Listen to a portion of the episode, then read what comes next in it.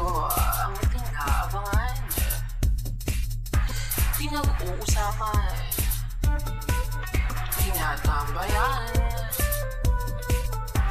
At binabalik-balikan. Binabalik-balikan. Mga kwento at naratibo mula sa pusong nagsisikap. nagsisikap.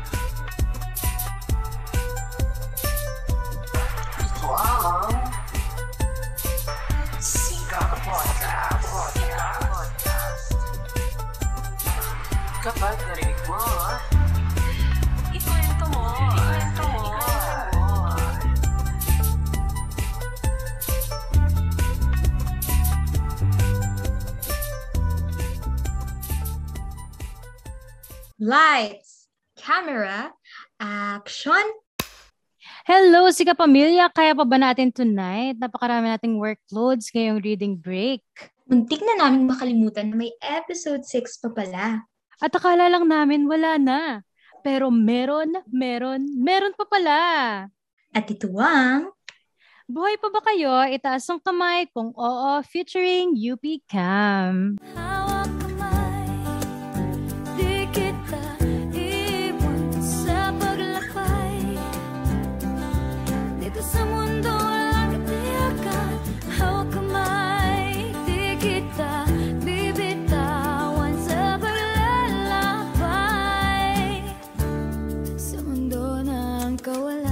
kawalan. Magandang gabi sa ating mga listeners ngayon mula Kal hanggang sa kalye nyo.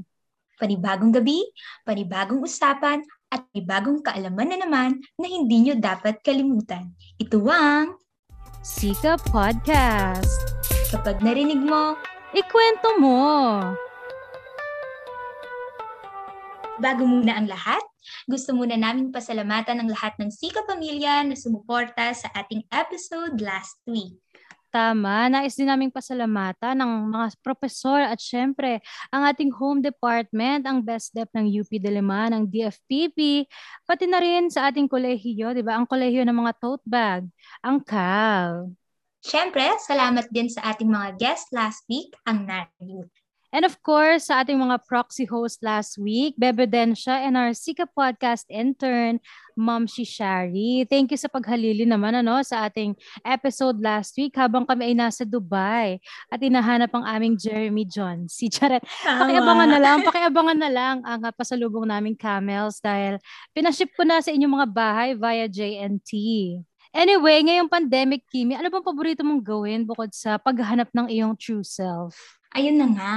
So since pandemic, lagi lang tayong nasa bahay. At bukod syempre no, sa self-love and mental health, kinakailangan din na parang maglibang tayo. At ang nakuha ko nga dyan ay manood ng mga films, 'di ba? Manood ng mga movies. Yan ang isa sa mga libangan ngayon. Mm. Tama. Ako rin actually mahilig din ako manood ng mga TV series at movies, lalong-lalo na ngayong pandemic kasi syempre, lagi nga tayong babad sa ating mga cellphones at ang pag-consume ng mga content na ito ay ang ating paraan ng pagpapahinga, 'di ba? So, mga usually kong pinapanood ay yung mga patayan, ganyan. Mahilig ako mga crime thriller kasi gusto ko yung mga pelikulang cat and mouse, 'di ba, yung naghahanapan, naguhulihan. At syempre, bet ko rin yung mga may plot twists. Ikaw ba, Kim, may ano bang genre ng film ang gusto mong pinapanood? Yan na nga. So, syempre, as a hopeless romantic, no, Miss Dav, ang mga pinapanood ko ngayon ay puro romance. Ang Tapos, alam mo, tapos ito nga, alam mo, nawiwili rin ako lately sa panonood ng mga Thai series, no? Actually, ngayon, meron akong ongoing na pinapanood. Aray, kapong ka. Trot, ayan. Tawadi Tsaka, ka. oo, tama. Trot. At saka sa UP Sikap, di ba meron tayong get-together na tinatawag nating Mhm. UP Sikap Pelikul Love.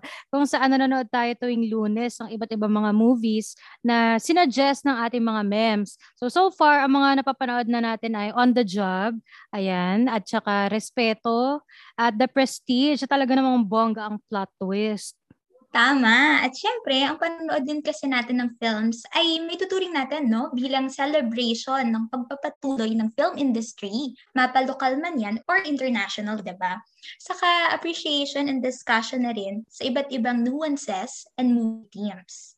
At in all fairness naman, ang gaganda talaga ng mga pinapanood natin sa Sika Pelikula. Sobrang remarkable. Mm, tama. And ito na nga, Miss Daph, no? Speaking of remarkable, ano bang mga favorite movie lines mo?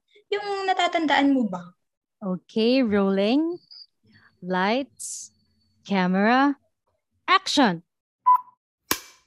Sabihin mo sa akin bakit hindi mo nagustuhan. I deserve an explanation. Ano? Anong sinabi mo? I need an acceptable reason. Bakit? Dahil tinrabaho ko yun. Pinaghirapan ko yun. I invested my time and effort.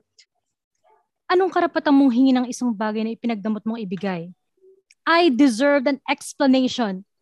I deserved an acceptable reason. Okay, take two. Rolling. Lights, camera, action. Bakit? Ano bang alam mo sa nararamdaman ko? Alam mo ba kung ano mga pinagdaanan ko? Hindi. So stop acting like you know my pain. Stop acting like you own it. Na pwede mong sabihin sa akin kung kailan ako mag-move on. Kahit si Celine na kasama ko sa lahat, hindi pinakailaman ng mga desisyon ko. Hindi ako si Celine. So stop comparing me to her. Tama! Hindi ikaw si Celine. And you will never be Celine. Celine is dead. At hindi na siya babalik, Ellie. Pero hanggang ngayon, umaarte ka pa rin na parang nandito siya. Nandito siya. Dahil nandito siya.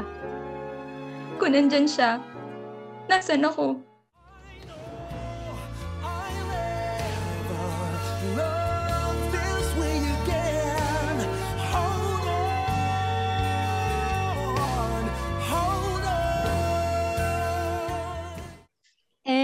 Cut. Taray. O siya. Before anything else, baka makalimutan natin, my God, na may guest pala tayo tonight. Ituloy na natin ang ating usapang pelikula by welcoming our guests for tonight. Kimi, sino ba sila? Bago magkalimutan, no, para sa ating mga guest ngayon, sila ay isang film organization sa UP Diliman na itinatag noong 1998. Sila ay non-stop, non-profit, student organization na nakabase sa College of Fine Arts.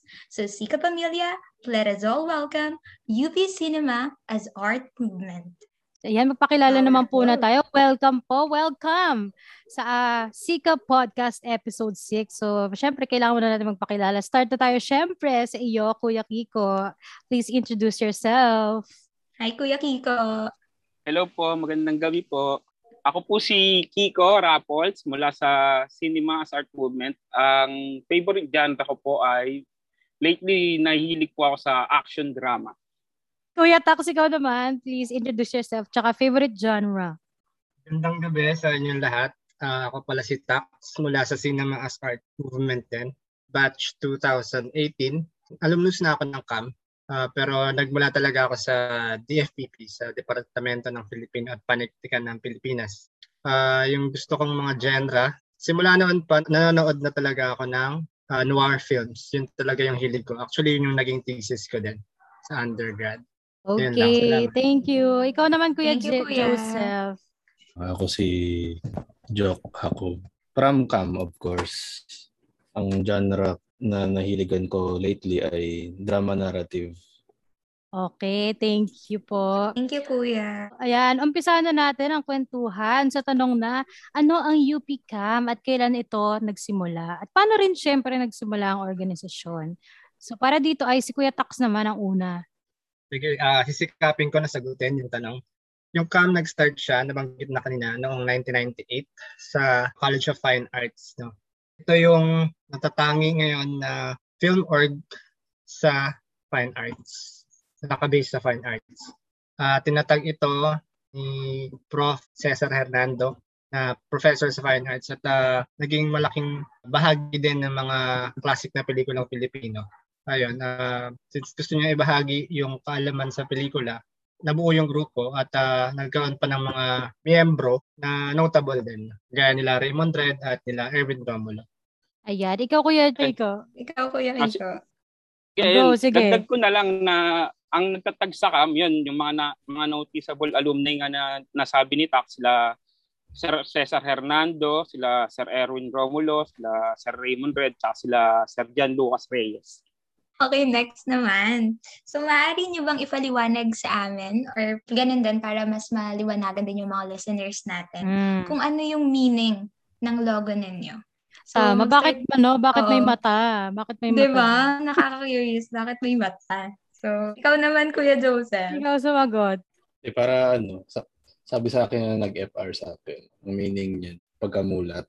Yan. Responsable ka rin sa pagpapahayag ng kamulatan. Yan yung hindi ko makalimutan sa FR dati. I think that explains it. Okay. Ikaw, Kuya. Tax, baka may iba kang interpretation. Bakit ba Mm, ganun yung ano, logo? Mm-mm. Bakit may mata? Actually, yung logo ng CAM ay nagmula sa isang pelikula. Yung pamagat ng pelikula ay Unshen Andalu o Andalusian Dog na pelikula ni Salva- Salvador Dali.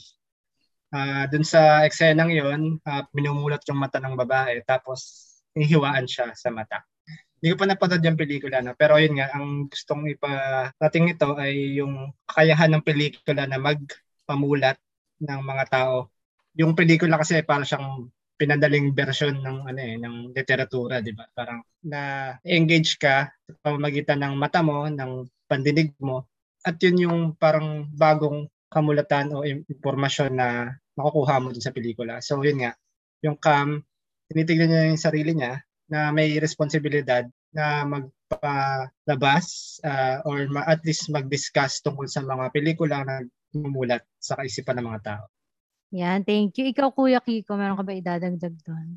Ayun, basically kaya siya mata kasi visual narrative yung ano yung cinema. Tapos underlying nun, syempre yung ano, yung kamulatan nga na sinasabi nila Tak at Nijo. So alam naman natin, 'di ba, na mayroong iba't ibang film organization sa UP. Actually, ang daming ang film organization sa UP kasi nung kami ay naghahanap ng film org, gusto kasi talaga naming jumoin sa mga film orgs and daming available. So curious Mm. kami, ano ba yung distinction o pinagkaiba ng CAM sa mga film orgs na ito sa UP? So start naman tayo kay Kuya Tax. Okay, so ang ah, pinaka madaling mapansin na kaibahan ng CAM sa ibang film org sa UP ay yung kung saan siya nanggaling. No? So ito lang nga yung nagmula sa fine arts. No? Karamihan ng mga film groups or organizations sa universidad ay mula sa College of Mass Communications. So ah, tingin ko maganda tong klase ng organisasyon kasi nagbibigay siya ng bagong bago or fresh na pagtingin sa pelikula, no? Halimbawa, no? Sa mga groups na yun, hindi ko sigurado kung pinag-uusapan ba nila yung halimbawa ay production design.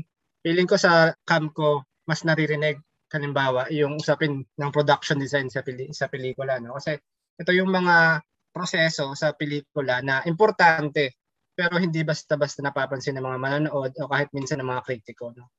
Ah, maganda yung cam kasi binubuksan niya yung nabuksan niya yung isip ko na ang pelikula ay maraming aspeto no hindi lang isang tao yung gumagawa ng pelikula at tingin ko okay yung ginagawa ng cam kasi nga pinapakita niya yung backstage basically ng ah, pelikula no yung actually yung founder namin si Sir Cesar ay mas kilala bilang production designer no production designer siya kay ah, Mike De Leon sa iba pang mga direktor makikita natin somehow yung importansya ng art sa likod ng pelikula no, sa pamamagitan ng cinema as art movement.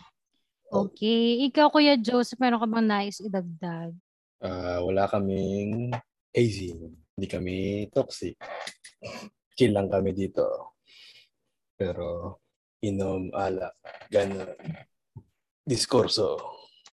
Ang taray naman. Ganon. Kuya Taray. Taray ng discuss. Ang taray na hindi toxic. Hindi toxic, no? Hindi toxic. Grabe, So, parang... al- alam nyo na, Ikaw. alam nyo na toxic pala sa ibang org. Charot lang. so, toxic pala sa ibang char lang. Oo. Ano naman, ah, yung toxic na iniinom nyo ay alak. Yan. Ayan. Kuya Kiko, ikaw, may dadagdag ka ba? Hindi ko alam kasi hindi ko naman paalam yung framework ng ibang film org. Pero ang nasisigurado ako, ano, madali yung aplikasyon sa CAM. Aplikasyon ng aplikante. Madali. Kesa sa ibang film org. Antaray. Pero so, Ah, paano, paano, paano mo to ano, bakit dito mo na pagdesisyonan? Na join, no? Sa dami ng Oo. film words. Kasi kami, nag-join kami dahil sa iyo eh. Dito. Oo, nabudol mo kami. Oo, nabutan mo kami. So, ikaw, paano ka ba nahumaling ng org na ito? Yun nga Mhm. tulad din nung tulad din na nasabi nung ano nung scriptwriter natin sa application process niya yata yun eh, si Erin, di ba? Mas maganda kung ano kung may kakilala ka sa sasalihan mong org. Eh doon sa sinalihan kong org kasi. Tsaka talaga naghahanap ako ng ano ng film org. Ah gusto ko talaga yung film bukod sa pag sa panitikan. So, eh, nandiyan naman sila Francis, sila Tak. So, ba't pa ako sasali sa iba? Tsaka ano, yun nga, tulad ng nasabi ni Tak sa, ano, sa cam, mas pinag-uusapan yung pelikula, hindi lang yung mismong kwento, pati yung mga ano, ano ba, production. Tinitignan yung pelikula as production ng ano ng ng marami, hindi lang yung ano director, hindi lang yung nagsulat, ganyan. Okay. Yung dagdag ko lang, yung sa, Okay, Okay. yung, yung sa pagiging hindi toxic, no? Simple lang pinut out ni Jock yun. Pero actually, parang kakaiba siyang katangian ng cam na nagtutulak dun sa mga members namin na gumawa ng mga pelikula na gusto namin. Hindi kami nagtutulakan na, oh, dapat ganito ah, dapat ganito, may pelikula kang ganyan. Kami mas ano, ginagawa yung mga pelikula dahil gusto talaga ng mga tao. Tapos naga- nakakita lang ng mga katulong sa cam, yung hindi ko kaya, pwede kong hingin dun sa ibang members ng cam. Importante yun sa tingin ko. Kasi lalo kung gusto mo ring talagang gumawa ng pelikula. Ayun nga sa sa cam ano, ayun, lantad yung ano creative freedom. So bahala kung anong gusto mong gawin sa pelikula mo. Nand- Nandyan lagi kami para ano ba, sa, gusto mo sa cinematography ka mo ba, bado sige. Ituturuan ka ng mga ibang member na marunong sa cinematography. Parang ganun. Oh, tsaka nagtutulungan talaga eh ng mga mga kulang at nag sasalahan na lang at nagpapahilahan na lang kami pataas. Yun. Yan, thank you po. Thank you po dun. Kasi ano nga yun, no, very interesting talaga at kailangan talaga din yung tingin ko kapag sa pagpuproduce din ng pelikula. Dahil, um, ano yan eh, hindi ka naman makakabuo ng pelikula mag-isa. It's a team. It's about teamwork. So kapag wala nun, talagang yun yung big challenge. Kaya nakukuha ko rin yung pinupunto nila. So very interesting yung samahan, tingin ko sa Tama. sa cam. Diba, Miss Daph? Bilang member kayo ng film org, ano, gusto lang namin malaman para dun sa mga nakapag-produce na ng mga pelikula. Paano ba yung proseso ng filmmaking, yung pagsisimula, ah, yung budgeting, ganyan, yung mga concepts, paano ba yung nangyayari yun? Siyempre ano yung uh, pre, mag-pre-prod ka muna. Doon doon magbi-brainstorm lahat eh, ng mga director, yung producer. Tapos ano, ah higit alam ko higit yun sa uh, ano eh, pwedeng humigit siya sa isang araw. Tapos ano, doon napapag-usapan yung mga budget on the day na din, mga ganun. Tapos basically ano, ah tapos yun on prod, syempre shoot. Then after shoot, syempre Siyempre marami yun. Ma- Maraming camera, tapos isang audio. Then andun yung director and producer sa, lik- sa likod nag nagga-guide ng kung anong gustong galaw, anong gustong big. Marami eh. Marami, ang mahirap din ang trabaho ng director. At marami ka ring oversight or enforesight. Basically, ano, dapat nakikita mo lahat at na-manage mo lahat. Yun. Tapos, ano, going back, ah pagkatapos ng shoot, post-prod, post-prod na. Doon yung alam nating madugo yung edit, madugong editing, ganun. Tapos, ano pa pala, ah, kasali rin pala sa pre-prod yung, yung sulat, yung screenplay, yung script, ay, parang ganun. Ah. tapos, post-prod, yun, andun na yung editing, music, tapos sound design, iba pa yun. Iba pa ang sound design at ah, score. Ayun. Going to my point, ano talaga eh, a pro- a film production cannot function pag, pag wala kayong matinding pakisama talaga. Kasi ano talaga eh, ang number one bukod sa ano, sa prod na dapat magkaka, magkakasundo is ano, disiplina, yun. Siya sabi lagi sa amin noon that alam mo yung labor rights mo Kasi syempre, at naman naman arts prone to exploitation and sa exploitation, ah syempre, andun din yung wala kang ano, wala kang benefits as a gagawang pampelikula. At sadly, parang wala siyang beneficial katulad ng ordinaryong manggagawa sa isang korporasyon. Dami Ayan. So, dahil oh, okay nga yan, kuya. Ayan. Bumabay ka, ha? so, ayan. Dahil ah, nandun na nga tayo sa usapin ng proseso ng filmmaking, ano. Um, kasi, syempre, as someone na gusto magtrabaho sa industry na yan, ako, ah, maging parte ng um, paggawa ng isang pelikula. Ano naman yung mga, curious ako, no? ano yung mga usually nagiging problema kapag nandun na tayo sa set? Mara, ano, marami din. Ah, usually sa audio. Kasi ako, soundman din ako. Hindi lang ako film film composer. Ah, eh, tulad katulad na yun, yung aso, yung ganun, dagdag, sabihin ni Derek, quiet on the set, ganun. Tapos, bukod sa audio naman, syempre, alam ko sa mga bigger, bigger prods, yung mga first world problems, yung mga wardrobe, ganun. Tapos, syempre, pagkain.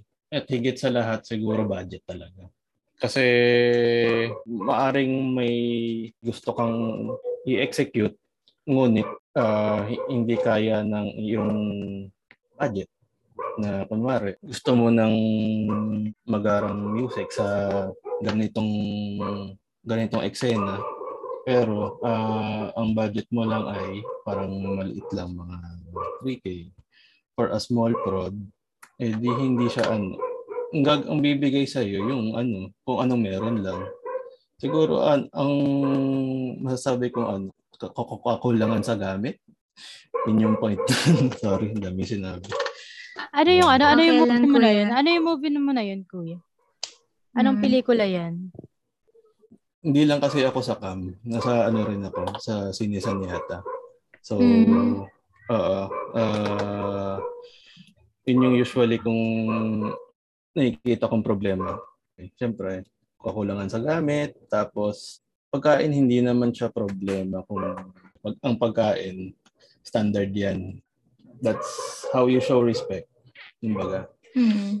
Tapos Lalo na sa mga talents. Oo, lalo na sa mga talents or ano. Ta- tapos, ano din, bukod sa kakulangan sa gamit, mga deadline, syempre. Hindi mawawala yan.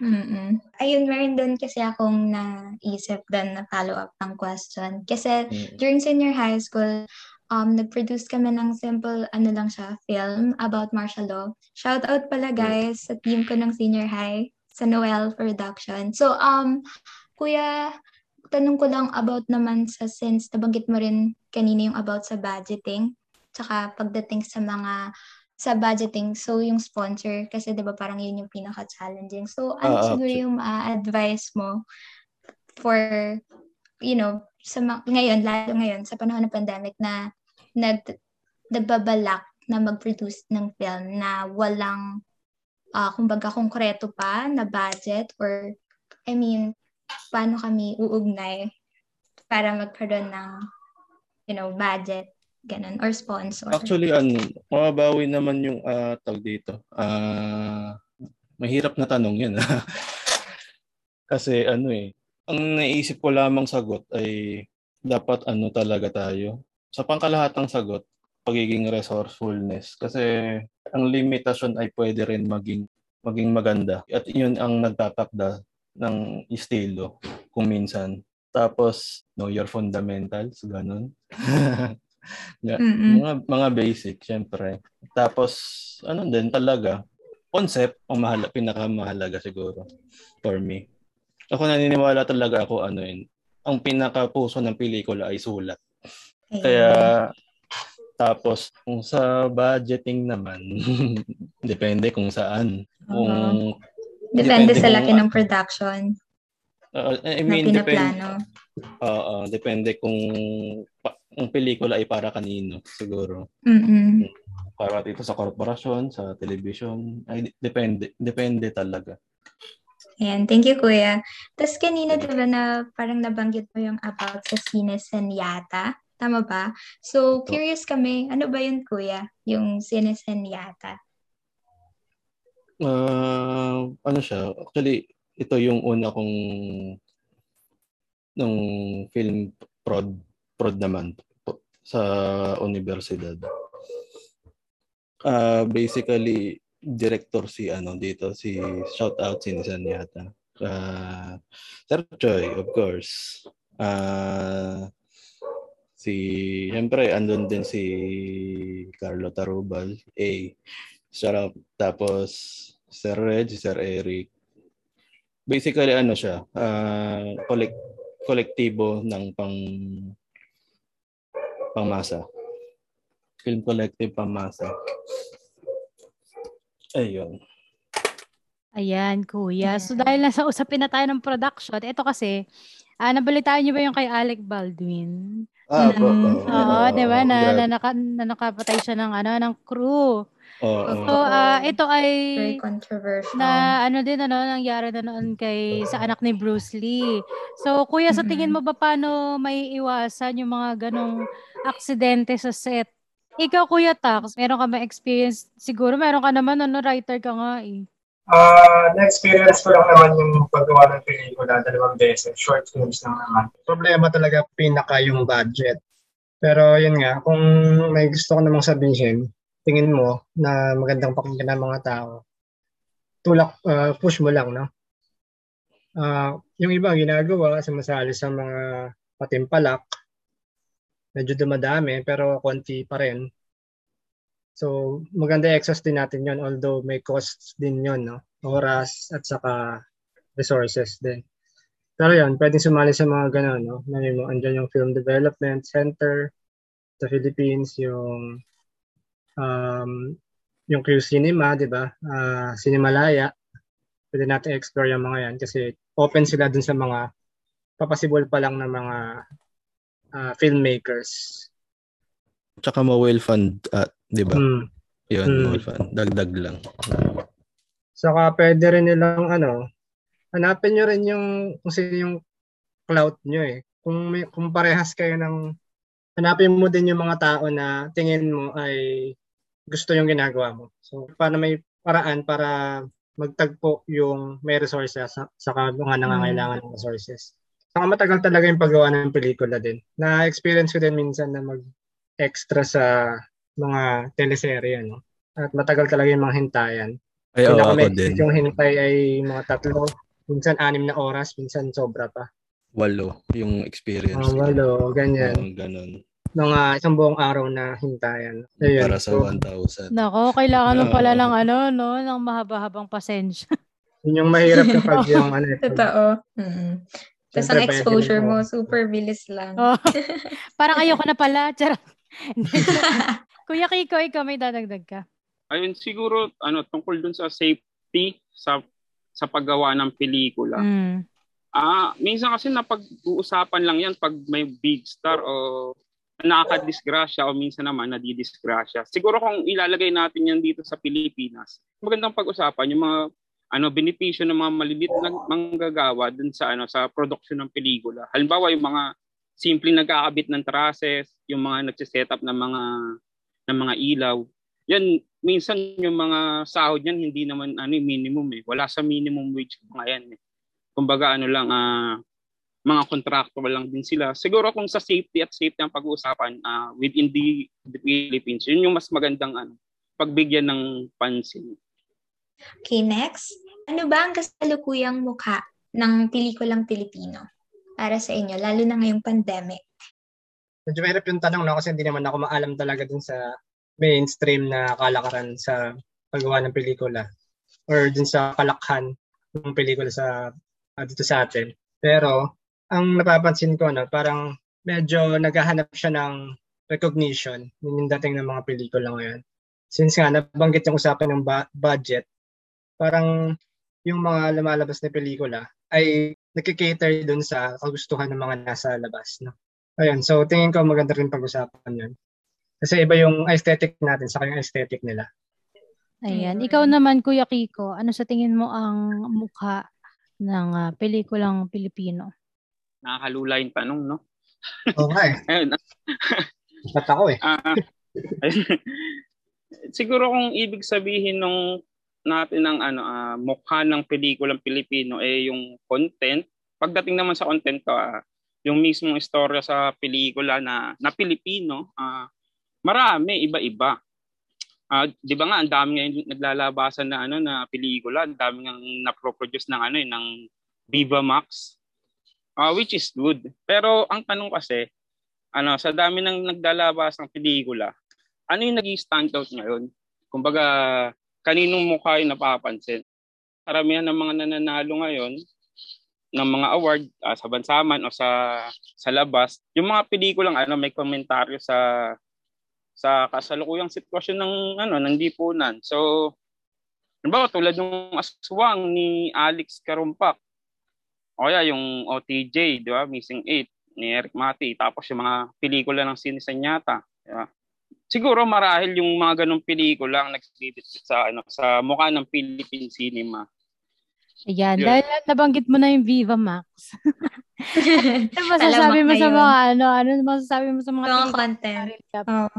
Mga storyline. na ano parang every week naglalabas ng pelikula ano. Oo. Ano sa tingin mo yung danger din Ako ba, ako ba? sa ano? Oo. Ano sa tingin mo Mm. yung danger din nun sa mga manonood? Hindi, yung ganun naman, ano, ah, lagi naman ganun pag sumisigla na yung isang larang, isang larangan, may mga pros and cons naman lagi. eh. So, so nagiging ano, nag, nakakapasok nga yung mga walang, hindi naman walang kwenta, kakaibang content na sabi eh, panghalina sa masa, di ba?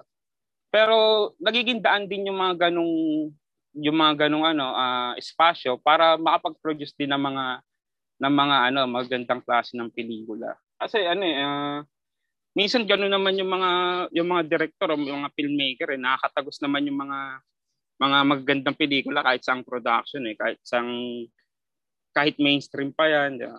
kahit commercial production pa yan. Nag, nag, nagagawan man ng paraan natatanggap naman ng masa. So kasama yun sa ano, kasama yun sa pagbabago ng ano ng cinema. Tare, pang Miss Universe. Oo, di ba? Ikaw, Parang nasa ikaw, pageant.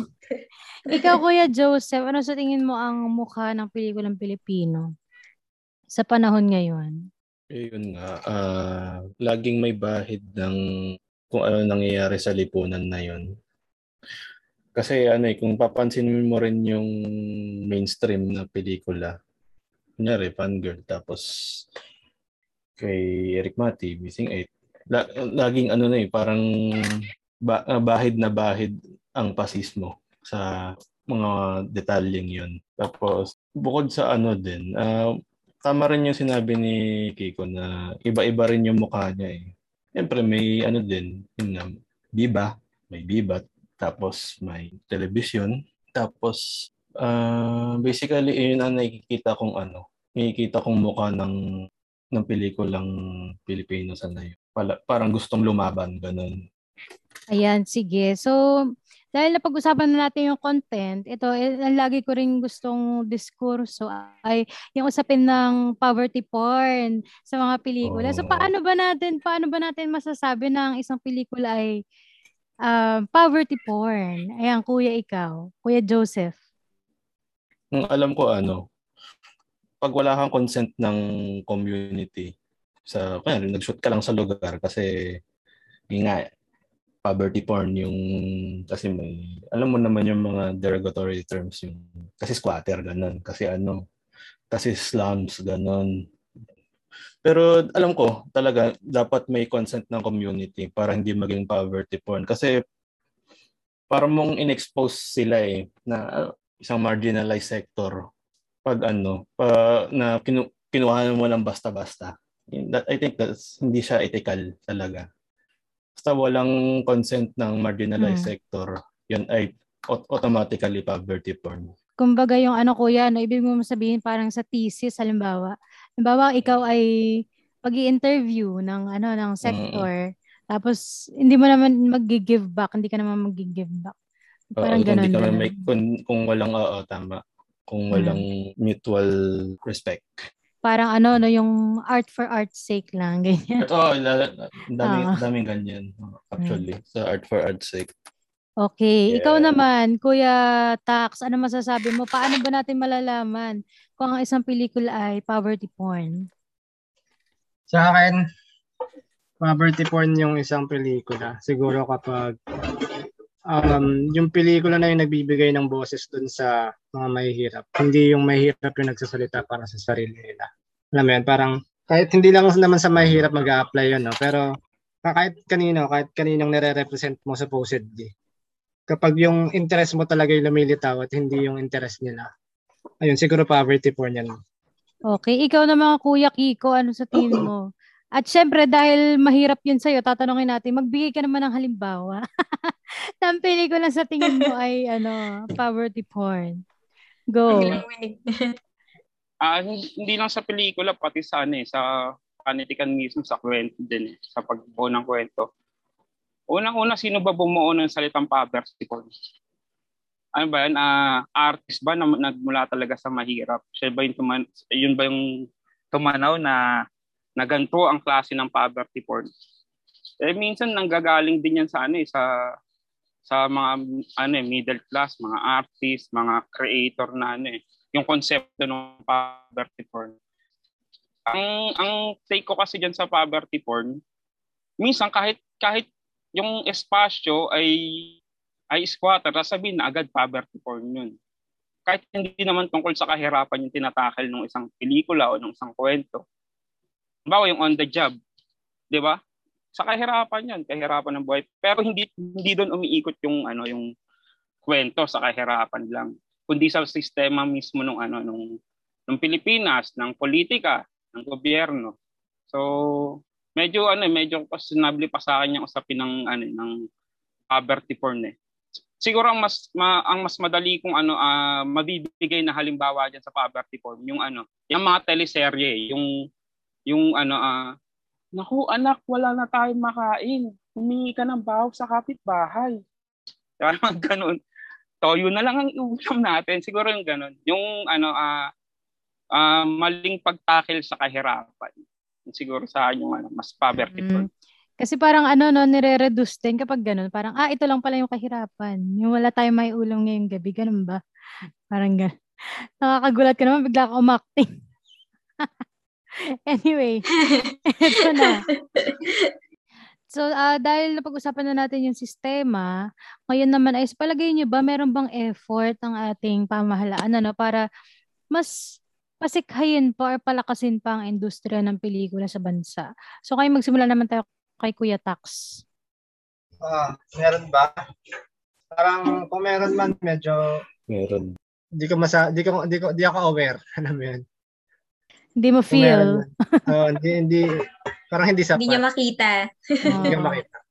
Meron naman siguro no. Um, ano ba yung mga ano ba? Ah NGO yung mga nakikita ko eh. Kunwari yung ano, yung nakalimutan ko yung pangalan ng group na pero tumutulong sila nung nung pandemya nung walang ah, walang kami walang kita yung mga artists at mga filmmakers na meron silang paayuda ganyan.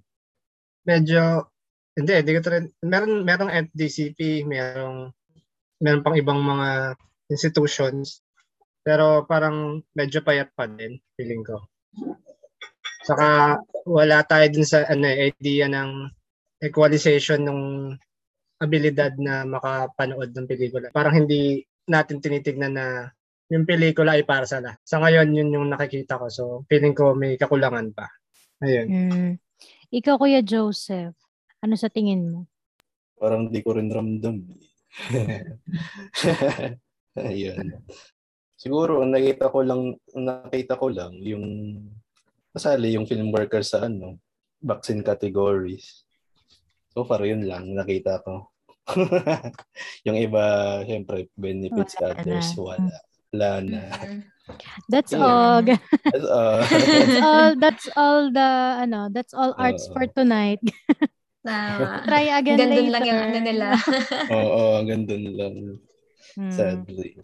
Pero ano, no, Mm. parang wala yung concrete na ano. Kasi feeling ko, alam nyo, kaya talagang makipagsabayan ng ano, no, ng Philippine cinema sa Mm, Kulang lang talaga din international sa scene. Oo. Matagal lang Oo. kaya talaga. Mm, yun nga lang. Oo. Tsaka, Wala. syempre, um, Sige, Ang Kuya. nangyayari, yung mga mga non-government or organizations, yung ano eh, or non-government na mga groups, yung nagpo-push para magkaroon ng access yung mga tao sa pelikula. Mm, Ah, dumadami yung mga ano eh, mga streaming, mga nagpapa-stream. mm, Yan, yung FDCP meron, yung aktivista.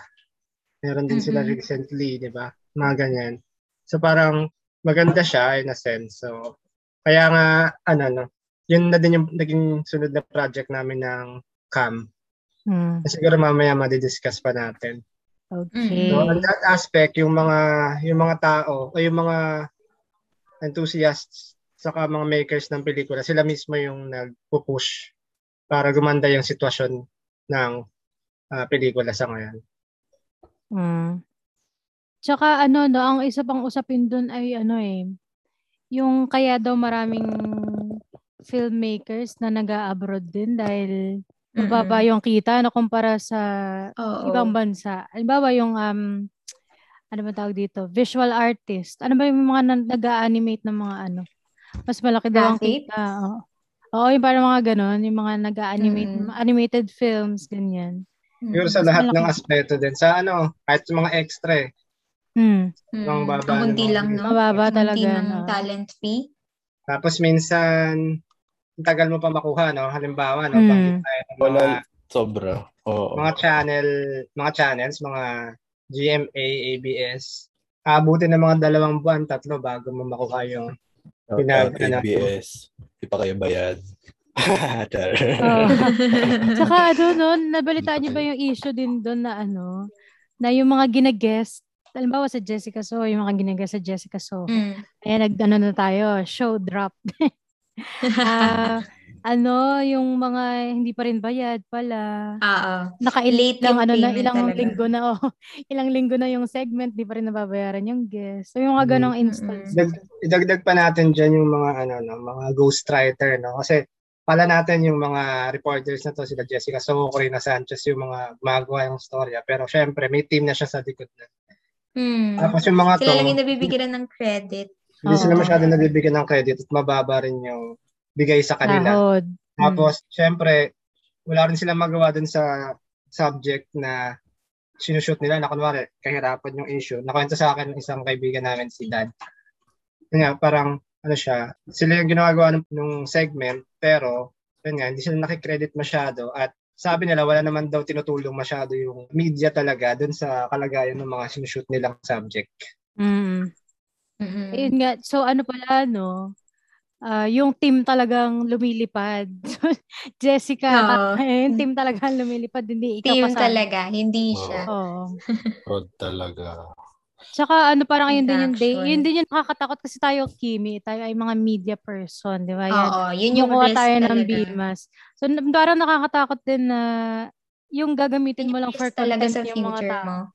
Oo. Mm-mm. Yun lang, nakakaano. Yung parang ang banggaan din, di ba nag-MP rin tayo. Tapos Mm. biglang media. So parang meron din siyang banggaan Mm. at the same time. So yun. Tama, tama.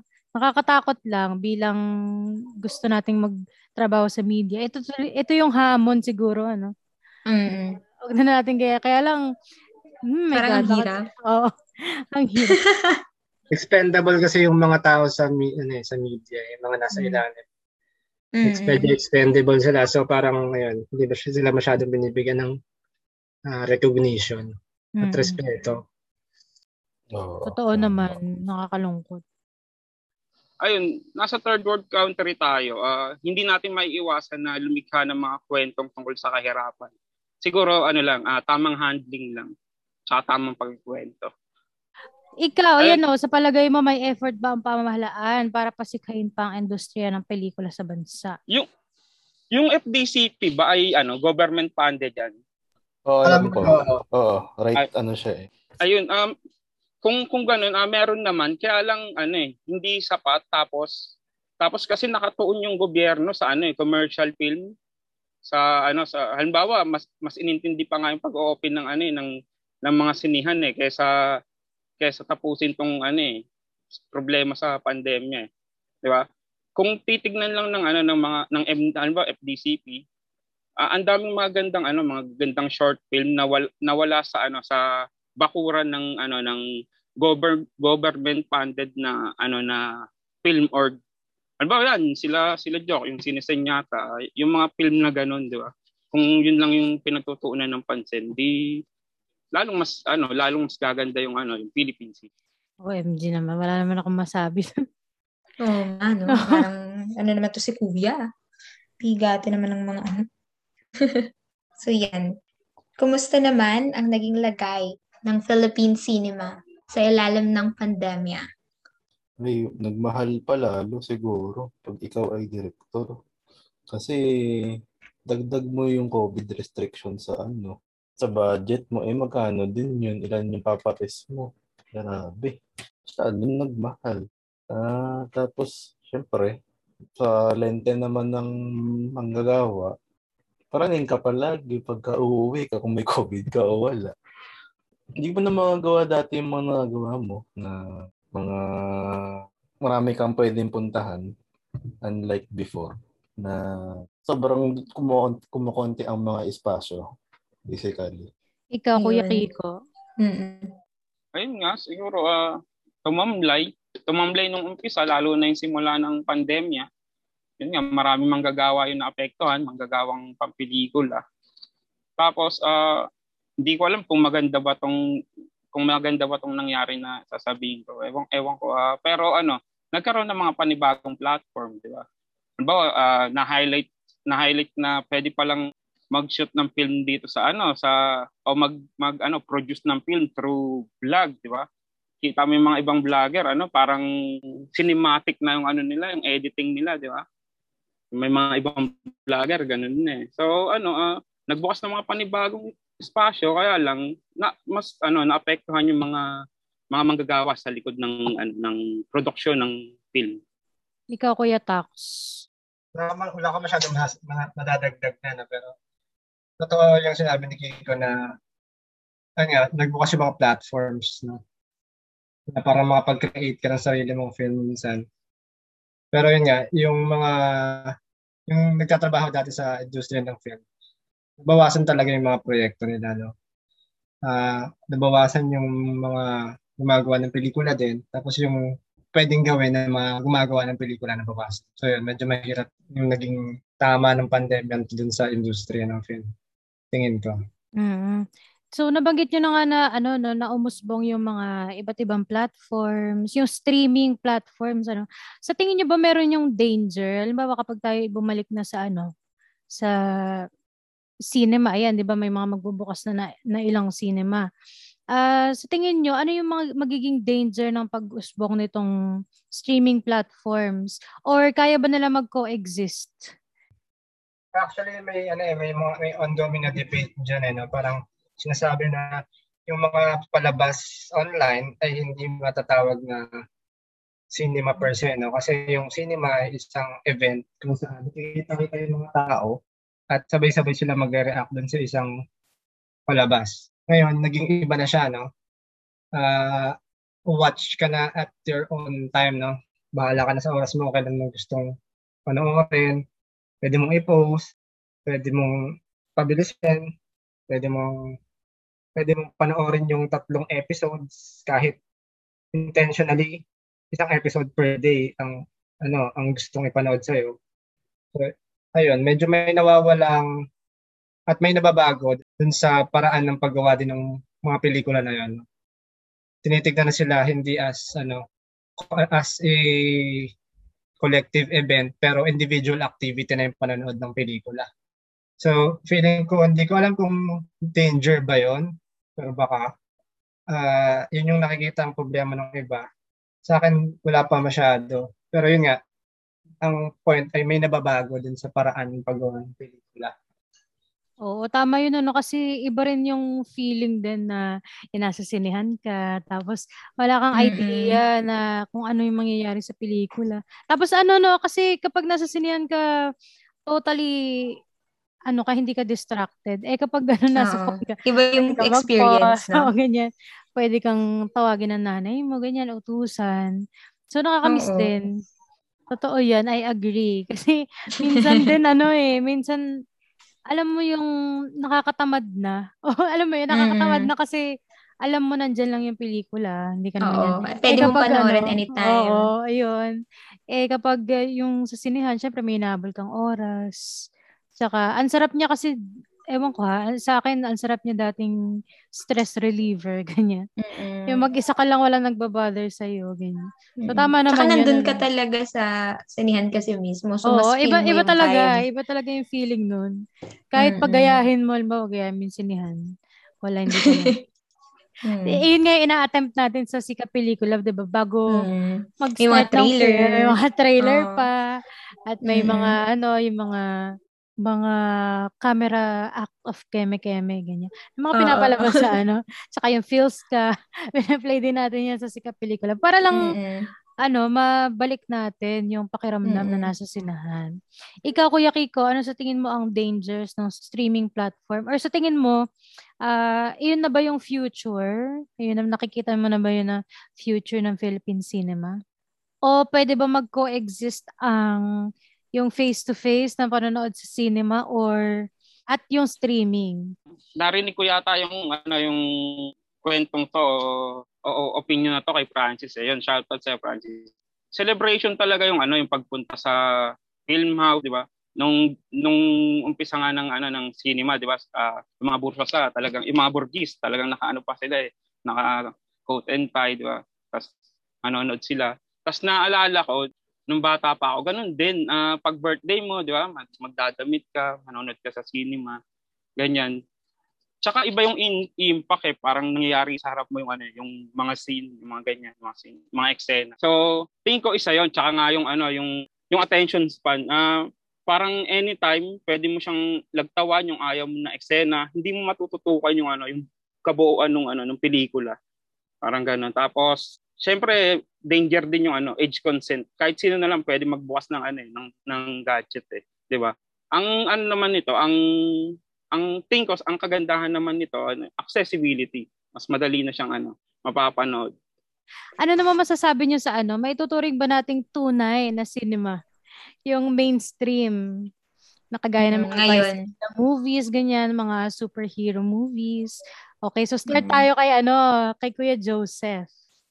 May tuturing mo ba yan na ano? Yung iba kasi merong mga, alam mo yung mga film geeks daw, ganyan, mga film geeks. Kasi sinasabi, ay, hindi naman totoong cinema yung ano, mga Vice Ganda films. Yung ano, yung pagtatawanan ka, di ba may mga ganun tao, Yeah. pagtatawanan ka pag sinabi mo, ay, ang favorite ko ay Endgame, Avengers Endgame. Eh, Oh, ano masasabi mo doon, kuya? nasa tao na yung siya na magde-define para sa sarili niya. Siguro. Tama. So, Kaya- depende na lang ano, no? Depende sa preference mo. Oo. Tama. Wala rin naman magagawa ibang tao eh. Kung nagagandahan ka dito sa ano, sa ang Marry Me. Marry Me. so, ikaw naman, Kuya Tax. Ano masasabi mo dito? Ah, pwede yung ano eh, pelikula pa rin naman sila, no? Sa strict na pahulugan ng salita. Film pa rin naman sila, tapos movement, di ba? Yung ibig sabihin ng cinema eh, movement eh. Pero, pwede mo naman sabihin na ano, hindi sila magandang pelikula. Ganun na lang. Pwede pelikula sila, pero pwedeng pangit sila na pelikula. Yun, tingin ko lang yun. Okay. So, ano ba magandang pelikula para sa'yo, Kuya Tax? Magandang pelikula. Hmm. siguro yung may natututunan ako sa tungkol sa ibang tao na nakaka-relate ka rin naman. Ganyan. Hmm. Tulad nga ng sinasabi ni Tak, syempre yung pelikula, ano, visual art form siya. So kung may nakikita ka, di pelikula yun. Ang ang tanong nga, ah, may kwenta ba siya o wala? Ayan. So, paano mo nga masasabi ngayon? Kung may kwento, ah, Uy, may kwenta. Ang, ang tanong mo lang kung kung pelikula ba yun. Dila- Dinagdagan ko nga, 'di ba? So paano natin Ah, masasabi? Ano ano ay ito na lang. Ano sa ano para sa iyo? Yun, yun naman yung ano, yun naman yung kadugtong sa sinasabi ni ni Jock na nasa, nasa interpretasyon na yun ng ano ng nanonood. Sa, sa akin naman, Hmm. sa akin naman, maganda yung pelikula kapag may pinapakita siyang katotohanan. Alam mo yun? Parang ganun. Okay. Ano siya, realistic, ganon. Oo. Yung atake.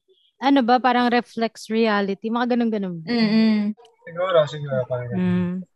Ayun, may mga pelikula kasi, ang saka mga artwork na ang gusto talaga ay baguhin yung mundo para maging mas maganda. May mga pelikulang hindi ganun eh. Alam mo yun? May mga pelikulang gusto lang kumita talaga.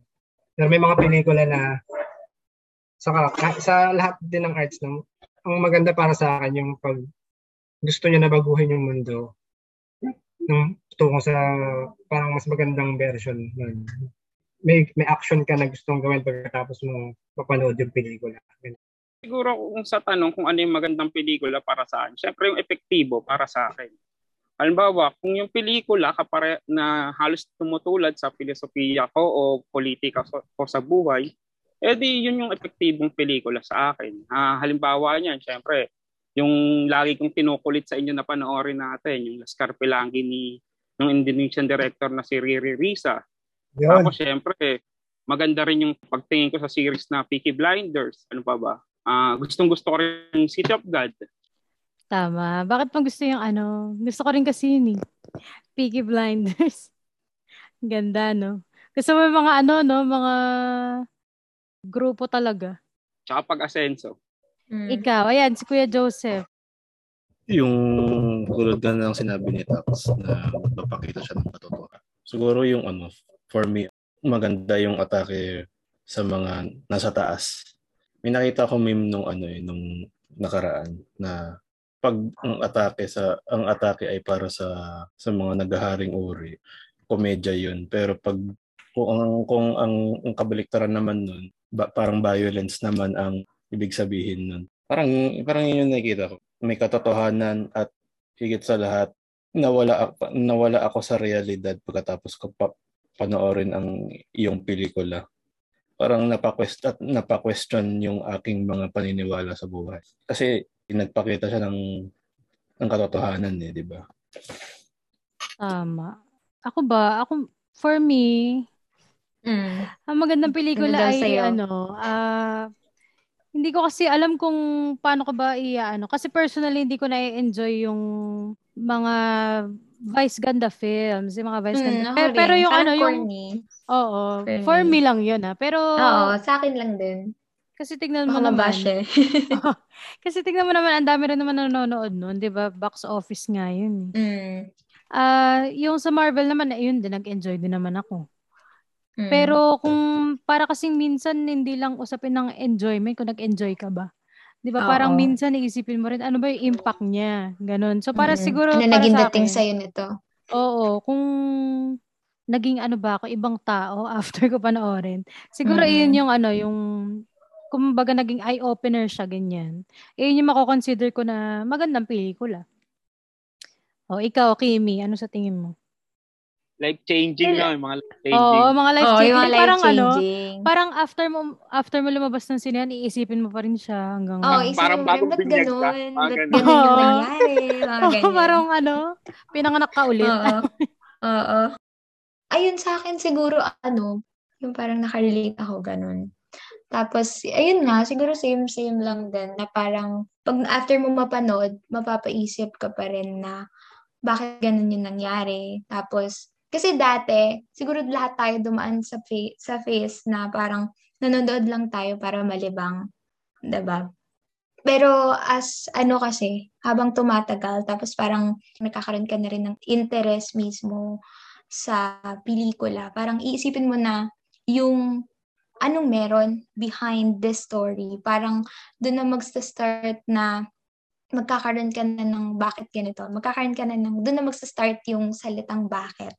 Okay? Ba't ganito yung nangyayari? Bakit Mm. may ganito? Bakit ganito yung impact niya sa akin? Ganun. Kasi before, ano lang eh, parang wala lang sa'yo, diba? Gusto mo lang malibang, gusto mo lang panoorin to kasi. At isa pang impact dyan, diba? Parang, kaya mo to pinapanood kasi yun yung trending, yun yung pinapanood ng marami. Pero, ayun nga, habang lumalalim na, yung nakikilala mo na kung anong meron sa pelikula, ah, nagkakaroon ka na ng interest kung paano yung production mismo. So, parang doon nagsisimula na magkaroon na siya ng, magkaroon ka na ng ibang pagtingin at perspective. Ayan, na dahil may event nga kayo, ano, nabanggit na kanina, ito na. Sa nalalapit yung event na patay tayo dyan, bakit sinabing ito ay kwentong buhay at kamatayan? Ayan, Kuya Tax, go.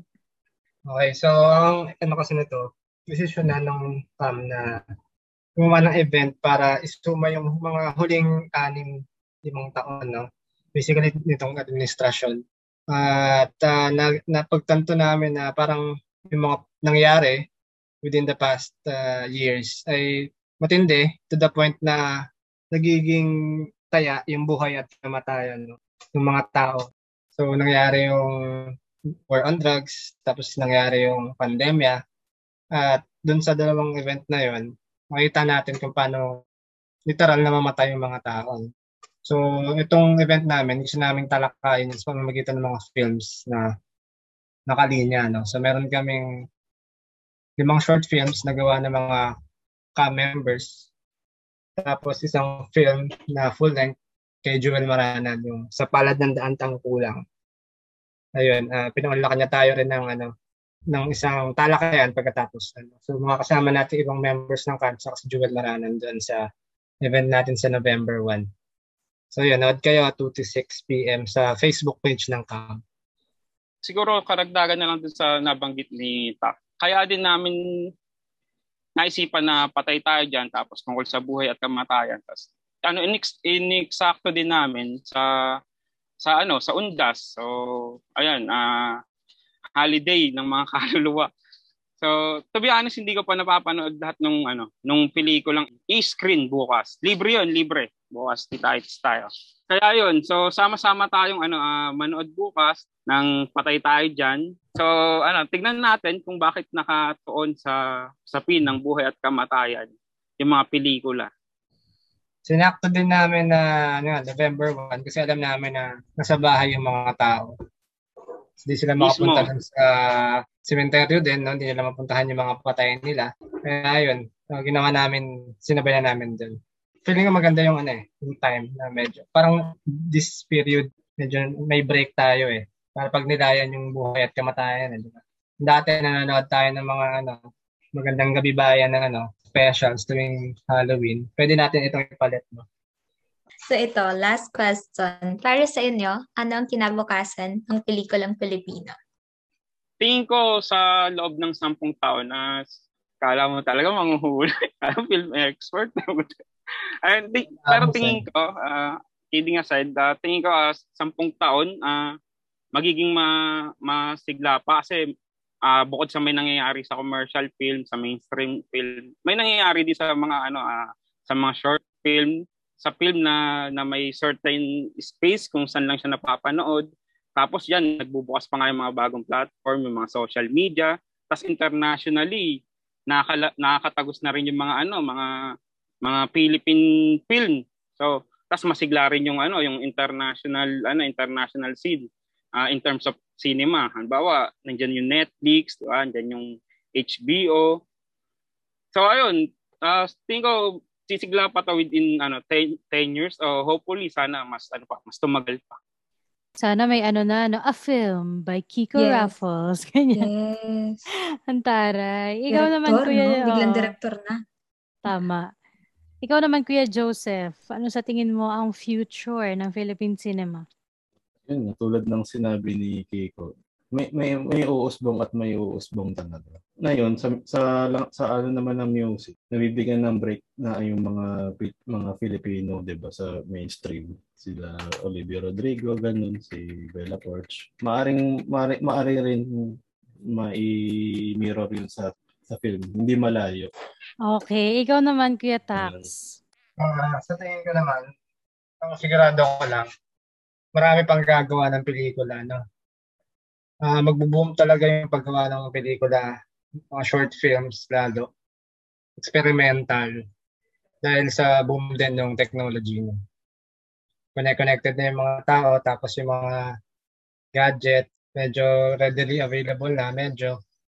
So may democratization din somehow ng ano, na ability na makagawa ng pelikula. So dadami. Ang tanong na lang, anong mangyayari sa mga yon? Yun yung hindi ko pa alam. So yun. Sana ano, may mga sumuporta sa paggawa ng magaganda na pelikula. Yun. Ayan. Thank you po doon sa inyong mga sagot. Thank you. Dagdag.